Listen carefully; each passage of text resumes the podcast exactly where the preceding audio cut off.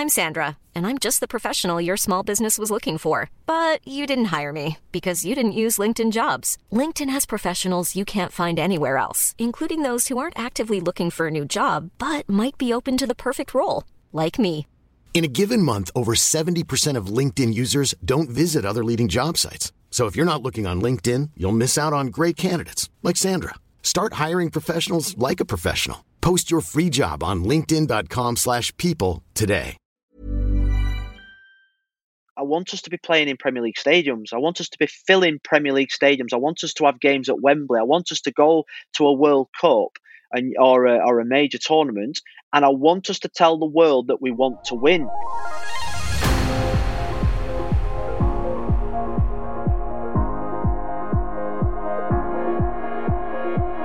Hey, hey, how are you? And welcome back to Outside the Box. Now, this is a brand new podcast all about women in sports. I'm Becky Ives, and here's the deal. For the next half an hour, 40 minutes or so, we're going to hang out with today's guest. We're going to share stories, offer help and advice to anyone thinking of wanting to get into working in sport. And well, here's a clue to today's guest get into coaching, perhaps. We're going to play a few games and just, yeah, have a bit of a laugh. Now, ultimately, this is all about getting more women working in sports. Cast your mind back to episode one. I did say that we'd be talking to mainly women, but not exclusively. And that's because today's guest is someone who, for me, when I think of women in sport, and more specifically around football and the women's game, there is one name that has shone a massive light on it like really helped just raise the profile over the past few years. So I thought it'd be awesome to hear his thoughts on women working in sports. So by the powers that be that are Zoom and the mm-hmm. internet from a very safe social distance, Phil Neville has joined us. Yes. Afternoon. How are we? How- I'm good. How are you? More to the point. Unbelievable. Uh, obviously, just it's been a long three or four months, worrying three or four months, but we're just starting to see a little bit of normality, and uh, and football's back, and uh, and hopefully back soon on the pitch with the Lionesses.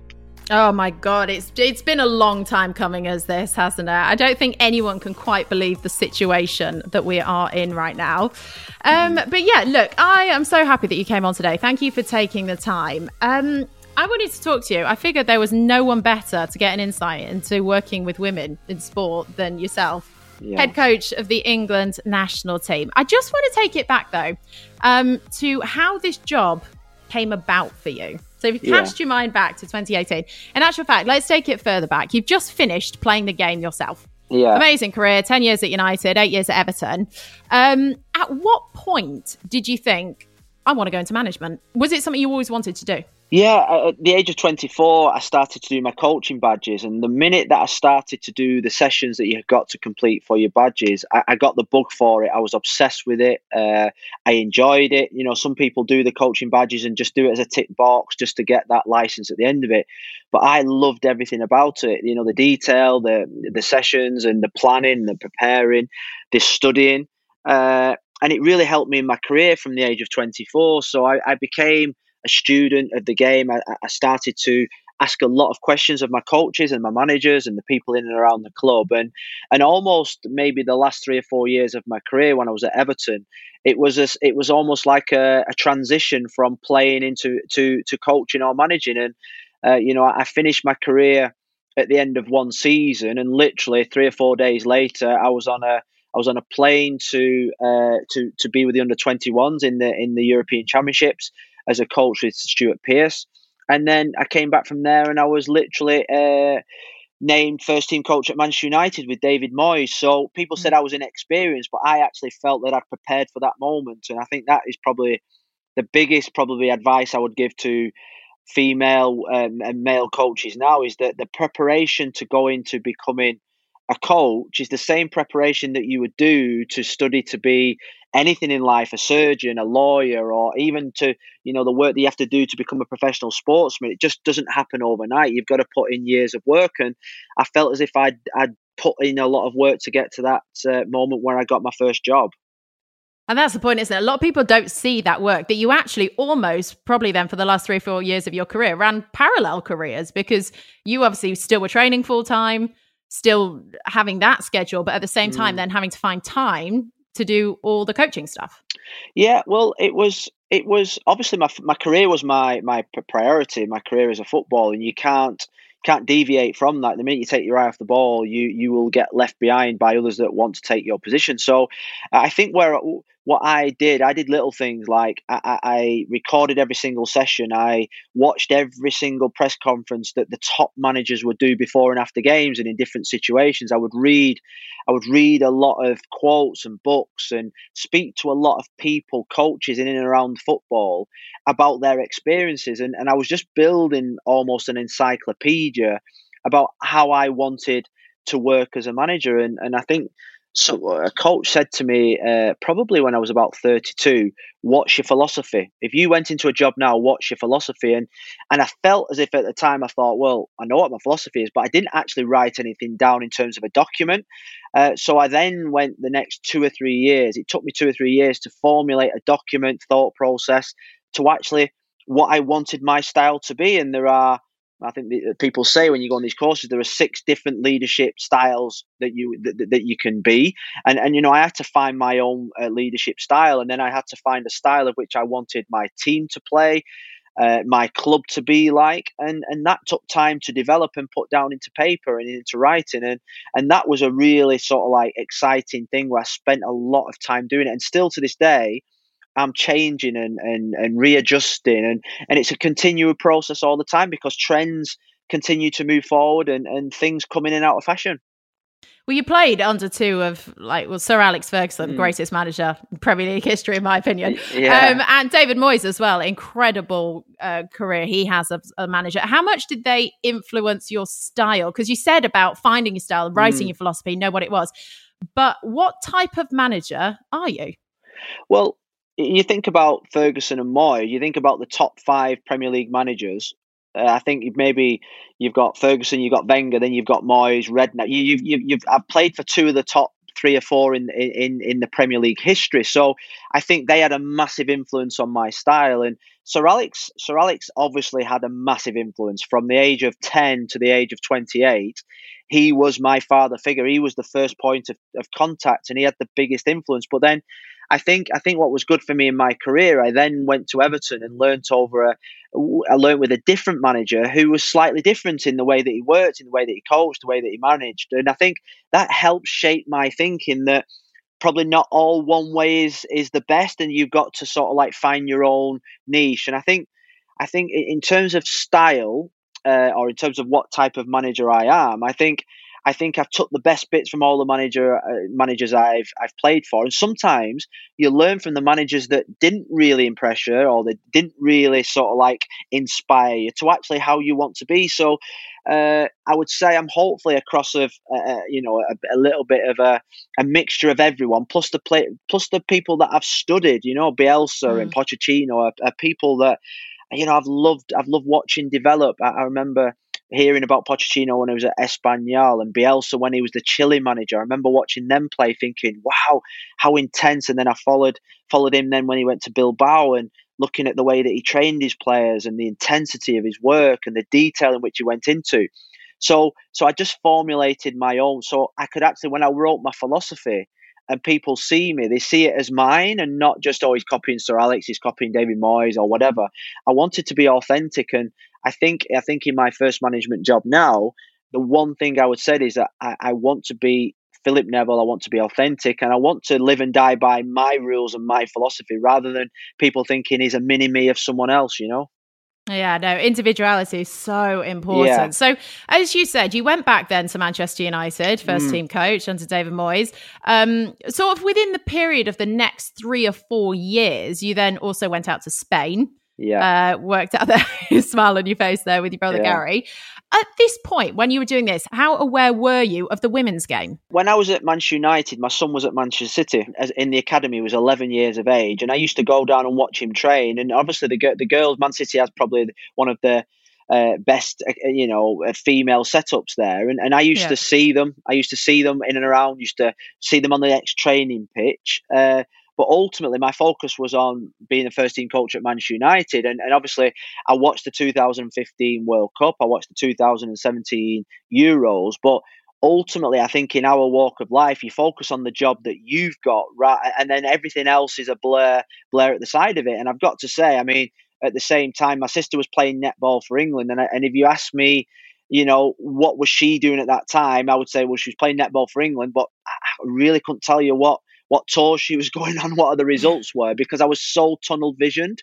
Uh, and I suppose it wasn't until the 2015 World Cup probably had an effect on me because that was the first time probably that in my own head women's football became sort of like apparent visibility in, in, mm. in on the televisions. Uh, obviously, the, uh, Mark Sampson was a fantastic manager for the team, and what they did in Canada put the team on the map really in terms of sort of like the expectation level. And then 2017, I was in Valencia and the the girls trained at the Valencia training ground. So I went I went I went round and watched them train. So I, I, then started to probably take interest in them in terms of the big games, the big tournaments. But other than that, the focus was on my own job really, and uh, that's the way it is at elite sport.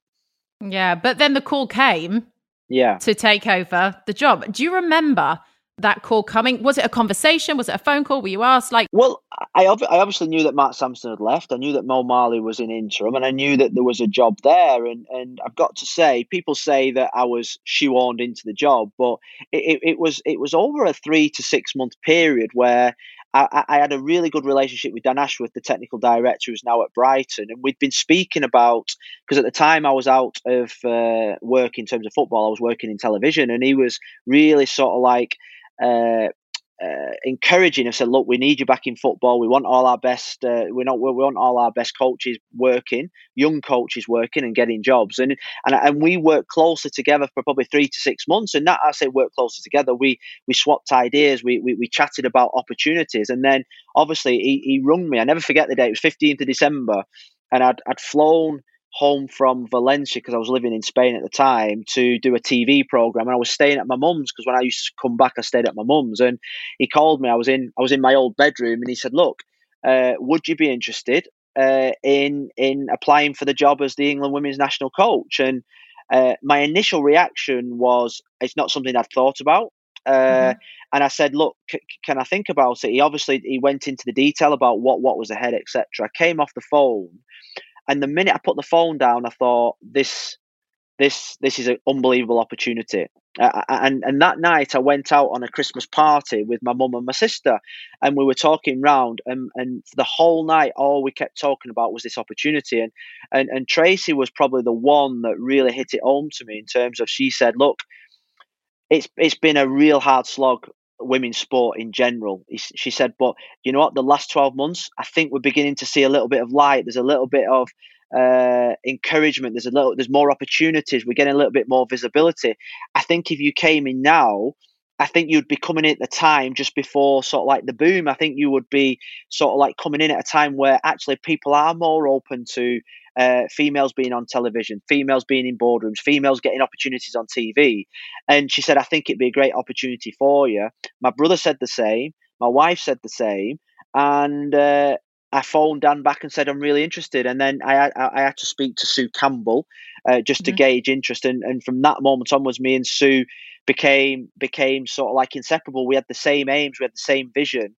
And I think because she because she had this vision of where to take the the senior women's team because she asked me, she said, Look, what's your vision? And I said, Well, I want to take this women's team to a place where they've never been. And she went, Well, well where's that?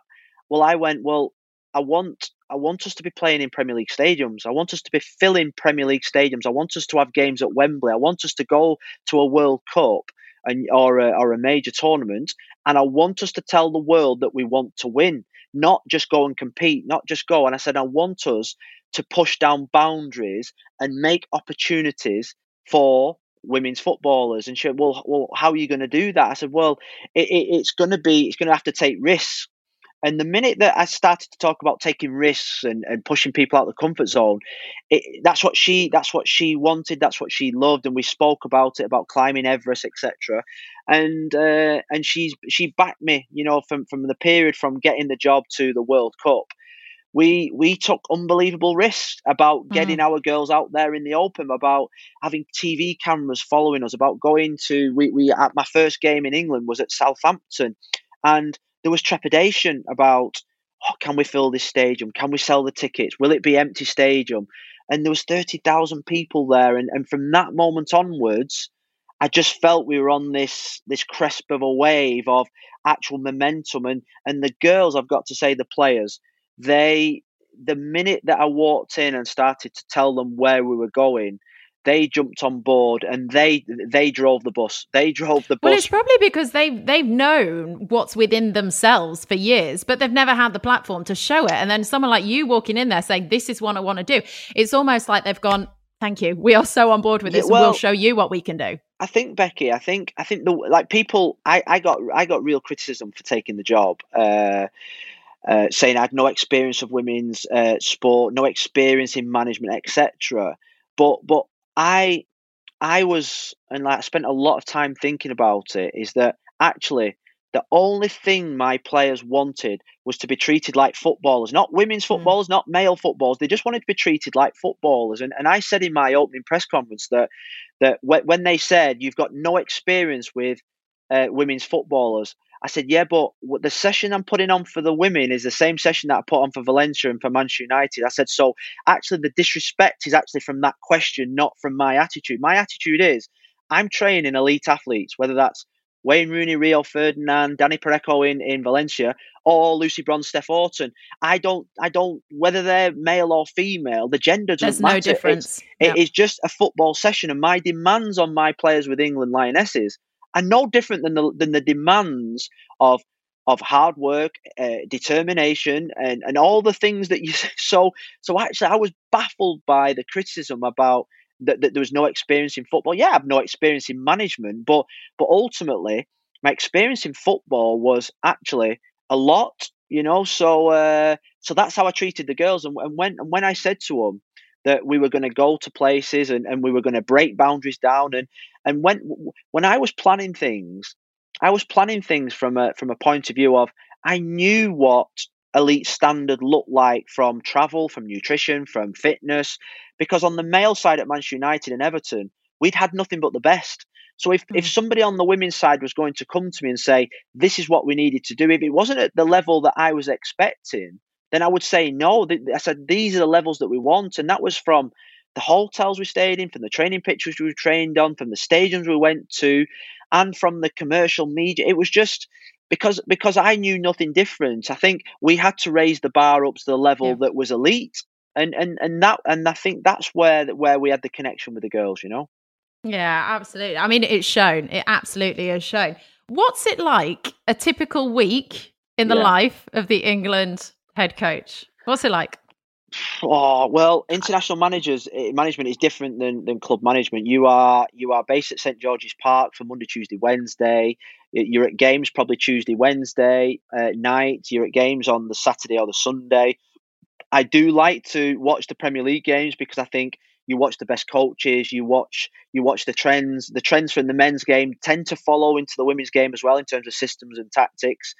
Uh, but basically, what, what we do at the FA, we we plan, we prepare, we we communicate to clubs, we work with clubs, and and we're always looking for the next innovative way to become better. And once you get into the season, from September there's a camp, October a camp, then November's a camp. It's literally camp, uh, recover, plan, prepare, and then go into the next camp. And then you know because you're an international manager, you've got to get out there. You've got to watch the players. You've got to communicate with the players. You've got to watch what the other countries are doing, and it, it's really full on.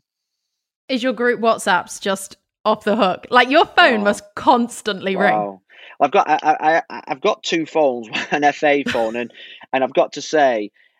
Last week, I actually thought about coming off WhatsApp for the first time in my life because I thought it was just I must have had over the you know think about over the pandemic period we must have set up maybe 40 whatsapp groups I can't different, even. different departments and players have got it and commercial then media then fitness then so i actually thought last week do you know what you know i'm sick of whatsapp if somebody wants me just give me a call you know because yeah. i think whatsapp can overtake your life it takes away that conversation that i think is really important so i think i think if i was to challenge myself over the next three to six months it would be to probably try and erase whatsapp from my life i think Biggest burden you've yeah. got going on. Could you do that? Oh, yeah. I'd love to sometimes. I really would. Not, I could easily do it. Right, Phil, throughout this podcast series, I am getting all my guests to play some games. Are you down for this? Are you down yes. for games? Anything. Yes. Okay.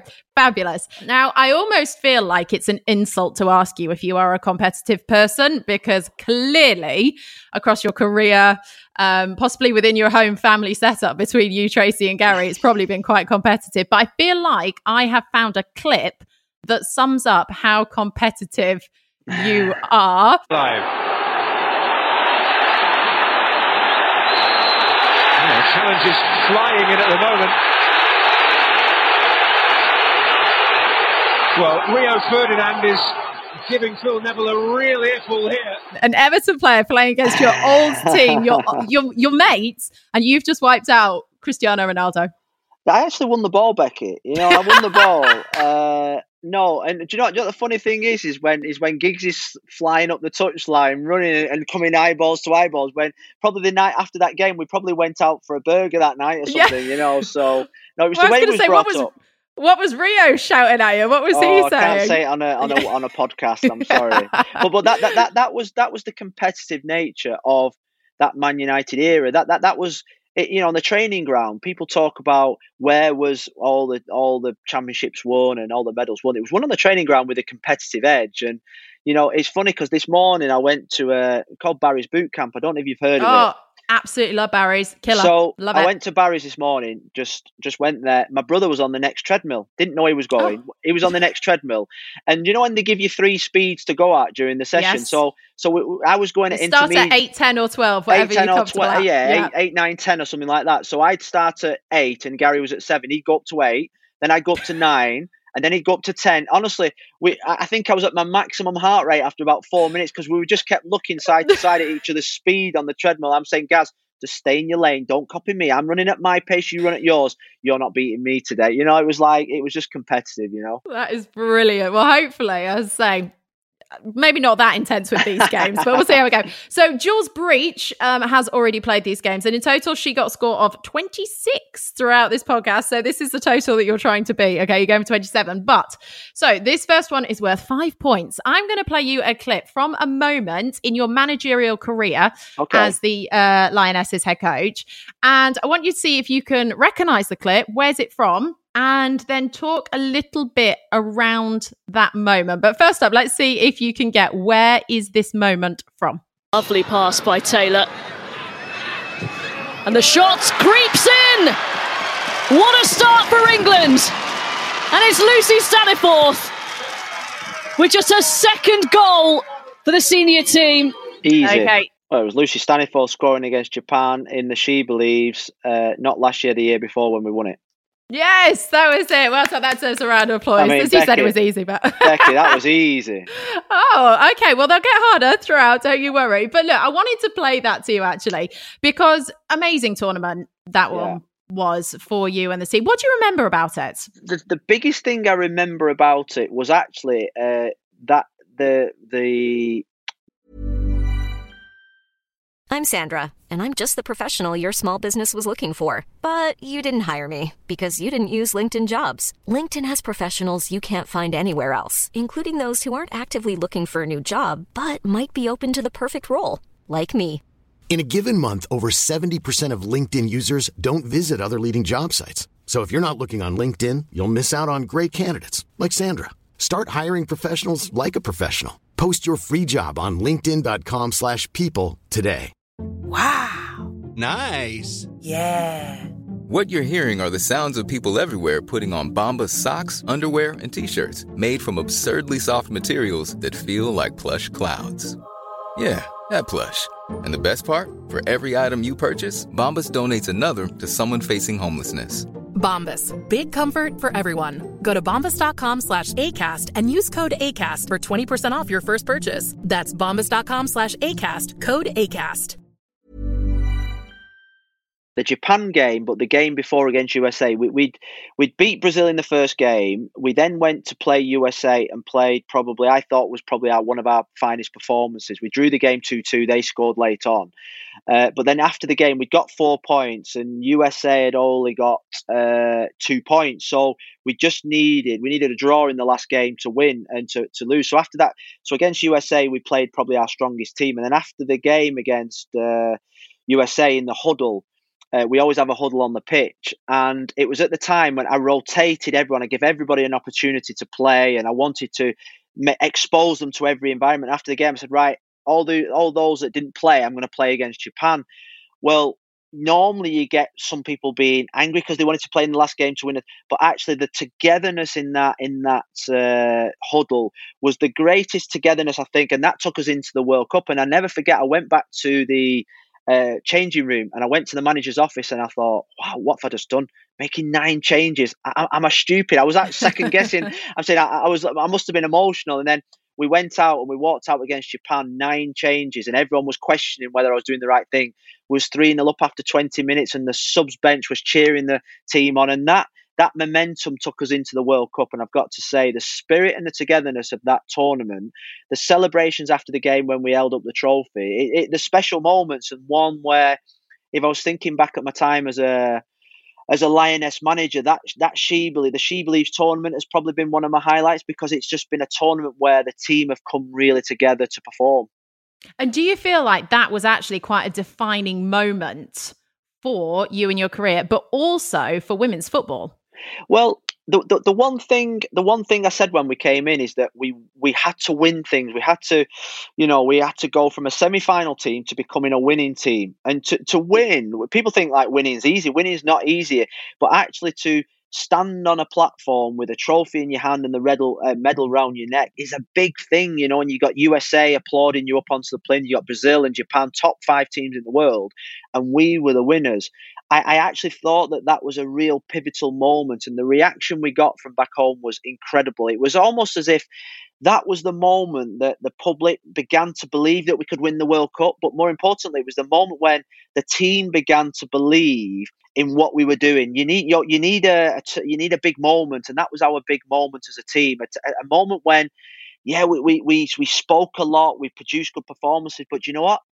I think what we're doing here is right, and what we believe in is right, and what we're doing is right. So, so that was a big believing moment for everybody connected to women's football. And, and after that, we, we, we then went to play uh, Canada. Uh, we then went to play Spain, and there was just this. We lost against Canada. It didn't seem as if it mattered. Then we beat Spain down at Swindon with a great crowd on. It was a brilliant atmosphere, and all of a sudden, you started to get goosebumps and start to get that feeling I had it at Manchester United a lot when you would get to March, April, and you and you could smell the hot dogs and you could smell the, you know, you could smell that feeling when you. I'm going to say it's squeaky bum time when you start yeah, getting yeah. butterflies in your belly when you know something's happening. That's how it felt after that. She believes. Well, it felt like that as well for us, general yeah. members of the public. That was suddenly, I felt, especially that World Cup in 2019 was the first time that I mean, it was almost like there was a men's World Cup tournament, yeah. pubs. I'm talking flags. I'm talking at this like people grouping together. People were like in London on the tube talking about the women's yeah. World Cup. This was like a pivotal moment. How aware were you and the team of that when you were out playing the World Cup? Well, we, we were aware. I mean, it was no accident. We we we put an awful lot of work into getting our players out into the media. We we we we said, look, open up our, our camps, let's get us out there. Our marketing and media department put put all our players on on billboards around the country. Steph Houghton, Nikita on Lucozade bottles. So when we got to the World Cup, and it's funny really because we started against uh, Scotland, and and what what I'd planned before every game was good luck messages, good luck, good luck messages from people that were supporting us. And I've got to say at the start, it was you know, I asked Gareth Southgate to do one for us. People that I probably knew. I asked my sister to do one from the netball girls, etc. And then by the time we got to the quarter final, when we played Cameroon, people were phoning us with messages. People were sending messages to us, famous people, Stella McCartney, Gordon Ramsay, David Be- everybody everybody was like sort of like sending us. We didn't have to do any work. They were jumping on board with it. And then the quarter final against Norway, sorry, this, the yeah, last 16 was the quarter final against Norway, uh, two days before, Bex, Bex rings me and said, I'm coming to the game. I'm coming to the game. I said, well, you know, don't worry, mate. Watch it at home. No, I'm bringing Harper and we're coming to the game. I'm, I'm flying in. I'll, I'll pop to the hotel and give you and, and just have a cup of tea with you. I said, yeah, well, it's match day. It's the World Cup quarter final. I said, mate, it's, you know, he said, oh, don't worry. So I get a text from him and uh, he said, oh, I'm, I'm arriving at four o'clock into Deauville, which is Le Havre. And, and I said, well, we've got our pre-match meal at uh, half past four. So come to the hotel, pop in, say hello to the girls, and then get out. He said, perfect. So I hadn't told the girls at all, just in case, you know, air traffic Something didn't happen. Yeah. We came out of the team meeting at four, went downstairs, and, and me and the security lady, Sue, said, Oh, David's arrived. I said, Right, sneak him in the back way. And uh, and the girls went for the pre match. And then I took uh, Bex, he brought his mum, Sandra, David, and Harper into the room. I said, Look, mate, it's a semi final, all in the pre match. Just say hello and, and we'll go out. He said, Yeah, no, no problem. So we went in there. Well, he the girls idolise him. They loved that Harper had came, you know, uh, obviously a, a, young girl, and his mum came. So it was it had a brilliant feel to it from a Yeah. female's perspective. So he was having pictures. Said, "All right, mate, I've just had my pre-match. I'll nipping upstairs and getting my suit. Uh, I'll see you at the game." He said, "Yeah, no problem." Next minute, I walk out, and Ian Wright is in reception. Uh, and I said, "Oh, Wrighty, how you doing?" No, oh, he said, "Never. I'm so excited. How's the girls?" I said, "Do you want to come in and meet them?" So I, I, I brought Ian Wright in, and him and Bex were in there laughing and joking. The girls. So I went upstairs, got my suit on, and I thought, "Oh, Bex has gone now." Came back downstairs thinking the girls will be in the zone, and they're still talking to Ian Wright and David Beckham, and I'm like, "Oh wow, if this goes You're like- wrong, I'm in trouble." Well, we went to the game and produced produced an unbelievable performance, but it was it was just a sign to us all that actually David and Ian Wright wanted to be there to support us just because we were playing well, not because they were friends of anybody or the FA had begged them to come. They wanted to come because actually they they got onto the the they got onto the bus with us. You know what I mean? So. Uh, and the Mm. girls were so appreciative, and, and some of the messages that we received were were fantastic. I love that you were trying to play it down though with David Beckham, just being like, yeah, just come for five minutes and then move it on. Move yeah, it on. well, he, he, I I mean, to me, he's just Beck. you know, the lad Yeah, that I met when I was 14. So I said, "Yo, Yeah. come to the hotel for a cup of tea. And then you realise, you realise the effect that someone of his status has on, wow, he's come to watch us and he's brought his young Mm. daughter who who wore the Lioness kit and his mum's come as well. And literally, our, our, it, it was the best team talk I'd, ever- I'd ever done without doing anything, you know, that, that Mm. this, this guy had come and with Ian Wright. With that World Cup as well, you were talking about so people like Bex and Wrighty are now turning up to watch. Also, with the men's game, I feel like it was the first time that we really saw the men's game really getting on board with the the Lionesses. How much influence do you feel you had in that, and how much do you think you drove that? Well, I think I think it was a collective effort. I've got to say. I think I think what really helped was that I think society was changing.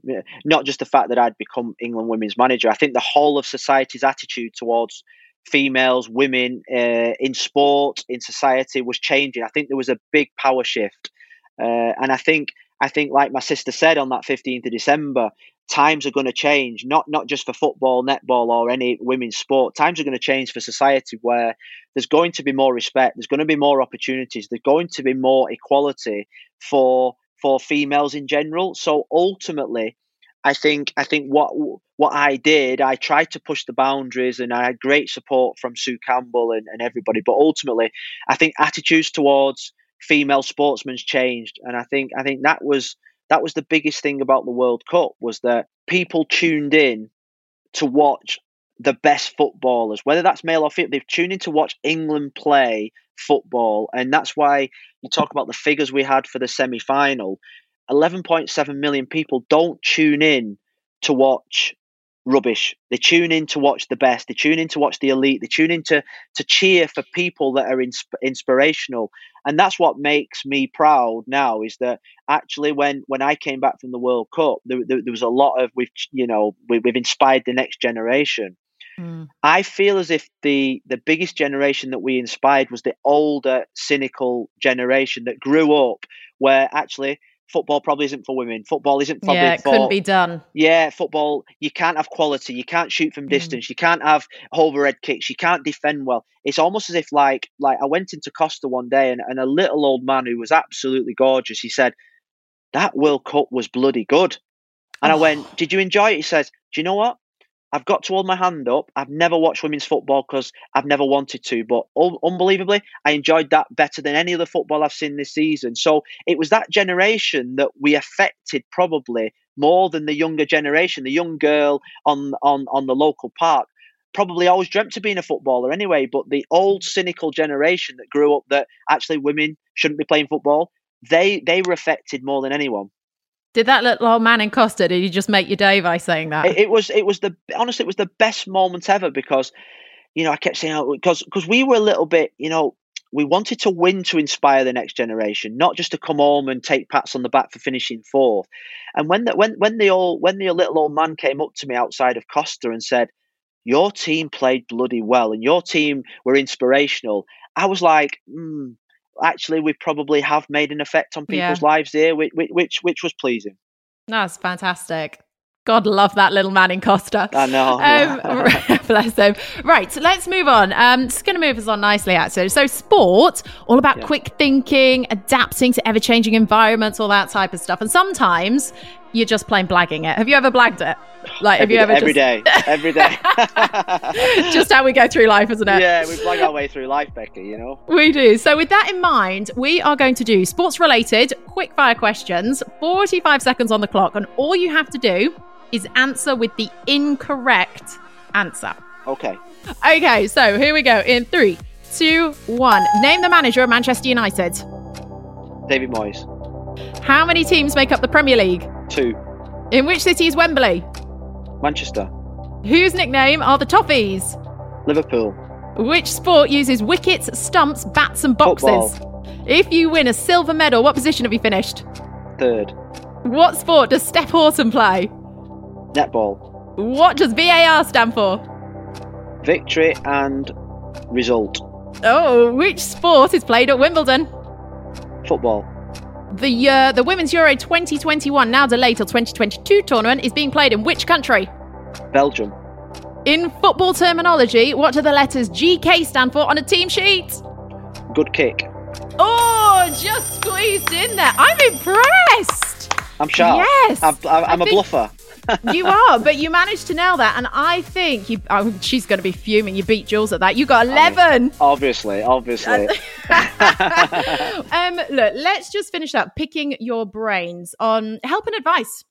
Yeah. For people that would actually like to do a career in sport, whether to be fair, I mean, this podcast is predominantly about females in sport, but it Yeah, can yeah. be definitely applied across. Um, because you've got various aspects. Let's start with as a player at grassroots level. Yeah. What can people do? Where do they go? How do they get going uh, as a player? Well, I, I- think I think as a young uh, boy or girl, and we talk about probably girls because it's a female podcast, is that you- you've got to you've got to obviously Google where your local sports club is, Google where the local training session is, put yourself forward to get into that training session, and go down there and commit to playing football. And then I always think that something Sir Alex used to always say to us: if you're only doing what your coaches are telling you to do, you're not doing enough. So then it's the practice up against the wall, it's the practicing your left foot, right foot, basic techniques in the back garden, in the backyard, in the local park with your mum, your dad, you know, and dri- dribble at your dog. There's nothing better than what a dog likes is if you're taking them on one v one, and th- th- these are all practice drills that can be done on their own. So I'd say practice as hard as you possibly can, but obviously try and find some structured practices near you, a local community centre or or some training sessions that you can go down and start integrating yourself into a team environment. And ultimately, you are going to have to take some risk as well, isn't it? In terms of Yeah, do you know? I. I think my biggest learning since coming to the women's side is is, and I say it to female coaches, is that put yourself out there. You know, you, you might doubt yourself. You might lack a little bit of confidence and belief because you think probably other people get the opportunities before you or that other people are better than you. But I've seen female coaches produce some brilliant sessions, equally as good as male counterparts. So what I say to them is, says, that is equally as good. Get yourself out there, put yourself forward, show confidence and belief in yourself, and and and do it. You know, don't Mm. don't hold back in any shape or form. I think we're in a society now where where I think uh, females have got to get themselves out there, put themselves forward for the best positions, get out there and play football, get out there and and be who you want to be, and show some real courage and bravery in your decision making. So I would say be really courageous in in everything that you do. And I guess that's an attribute in terms of a coaching or player. What's well, as a coach, what sort of attributes do you look for when you are building a team around you? What sort of people do you want to work with? Look, p- people talk about skill, skill, and all. Skill, skills at the bottom of the list for me. I, I, look for attitude. I look for commitment. I look for the hard work, basic principles that will make you successful. Uh, so, so when I'm picking a team for the biggest games, those are the things that I look for in the characteristics and profile of my team. You know, are they committed? Do they work as hard as they possibly can? Is their attitude unbelievable? And then skill skill and ability come at the bottom of that because the first three that I've mentioned there will take you right to wherever you want to go. The, the, the, cherry on the top is your skill, is your is your ability, but the ability to practice, work hard, and the attitude to do that are the fundamental things that help me be successful as a professional footballer. And I th- I still think nowadays when when you're building a team and you're giving advice to kids, the kid that has those top three attributes are the ones that I'm going to invest my time in because the the skill bit, the technique bit, that can be developed. Yeah, you can almost teach that, but you can't teach an attitude. Someone's no. either just got it or they haven't, haven't they? You can. Um, is there anything that you would perhaps do differently? Is there any lessons that you've learned that you think, oh, if I could do that, maybe wouldn't have gone about it that way? Anything yeah. like that? Or are you fairly I, set with? Well, you know, I, I don't like to look back. Mm-hmm. whether that's uh, that's the mentality I got from Sir Alex. The minute you win something, look forward. So I'd say that I don't like to look back, but I think over probably the last two and a half years, there are that I've learned so much. I've learned so much about uh, myself, but I've learned so much about uh, the female athlete. And and yes, at the start, I probably was slightly inexperienced with dealing with female athletes, even though I'd I'd grown up in a house for 25 years with with an England senior netball player. Probably until you stand in the shoes of a female athlete, female person in this environment, you probably don't realize actually the barriers, the obstacles that have been put in the way.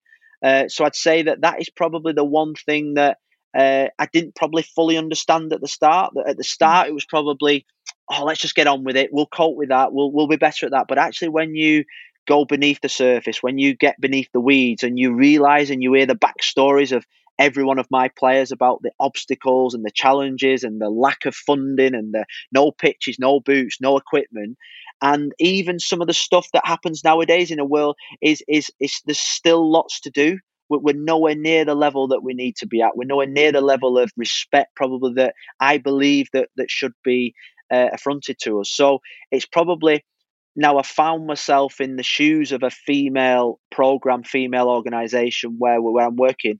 Is that actually probably I was a little bit ignorant before, and even though, like I said to you at the start of the interview, I probably didn't really appreciate the obstacles yeah. my sister my sister had somebody that was in the next bedroom to me who, your sister who, is, has been amazing by the way like yeah, i know we've mentioned her a couple of times but we've not spoken about her she gave possibly one of the greatest sporting moments within netball ever. when they won that go- i like i can't even tell you i was watching that like this screaming at the telly like uh, probably the rest of the country was how I, much of an inspiration has she been to you incredible. I, have got to say that's one of my best moments in my life. That moment, I was boarding a plane at Luton Airport to come back to Valencia, and mm-hmm. literally at five in the morning because it was in Australia, I I refused to board the plane until that last shot by Helen Housby went in, and then literally. I think I bawled my eyes out, and I'm not a crier. I, I, was so, it was one of the best moments of my whole life. And that moment of that last two minutes of that game, it was, it was incredible. And like I say, mm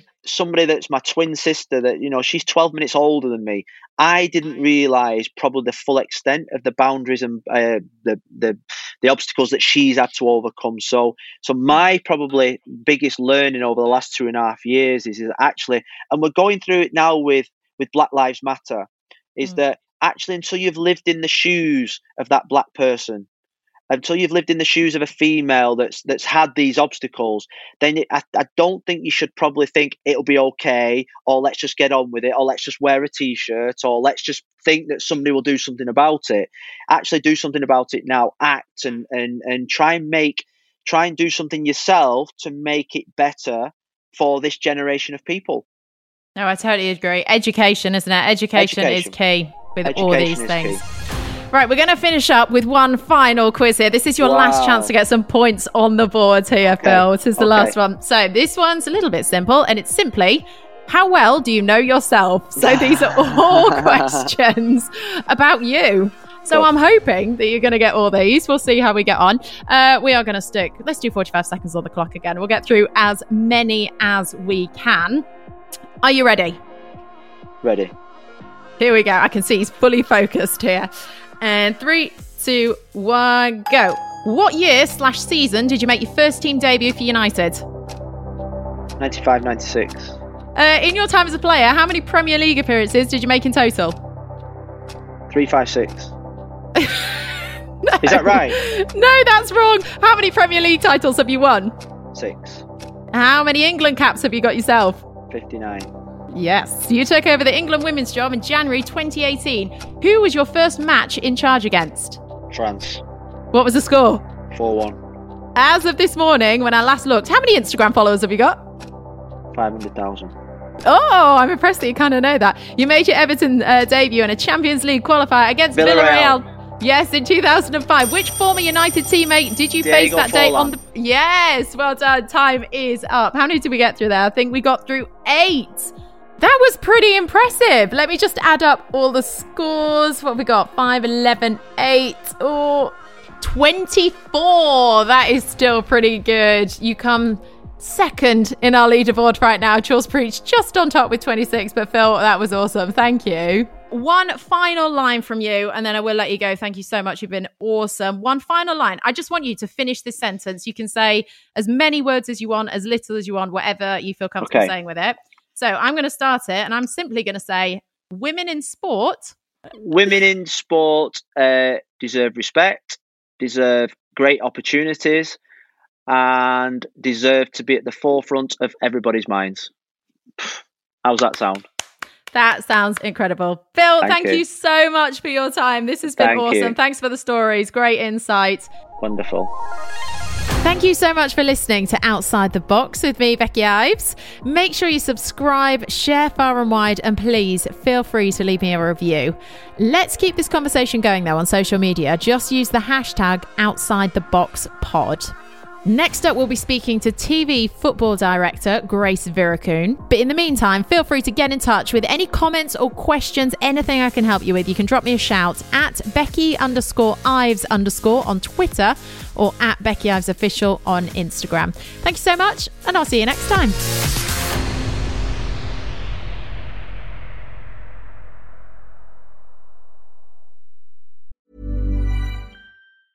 Even when we're on a budget, we still deserve nice things.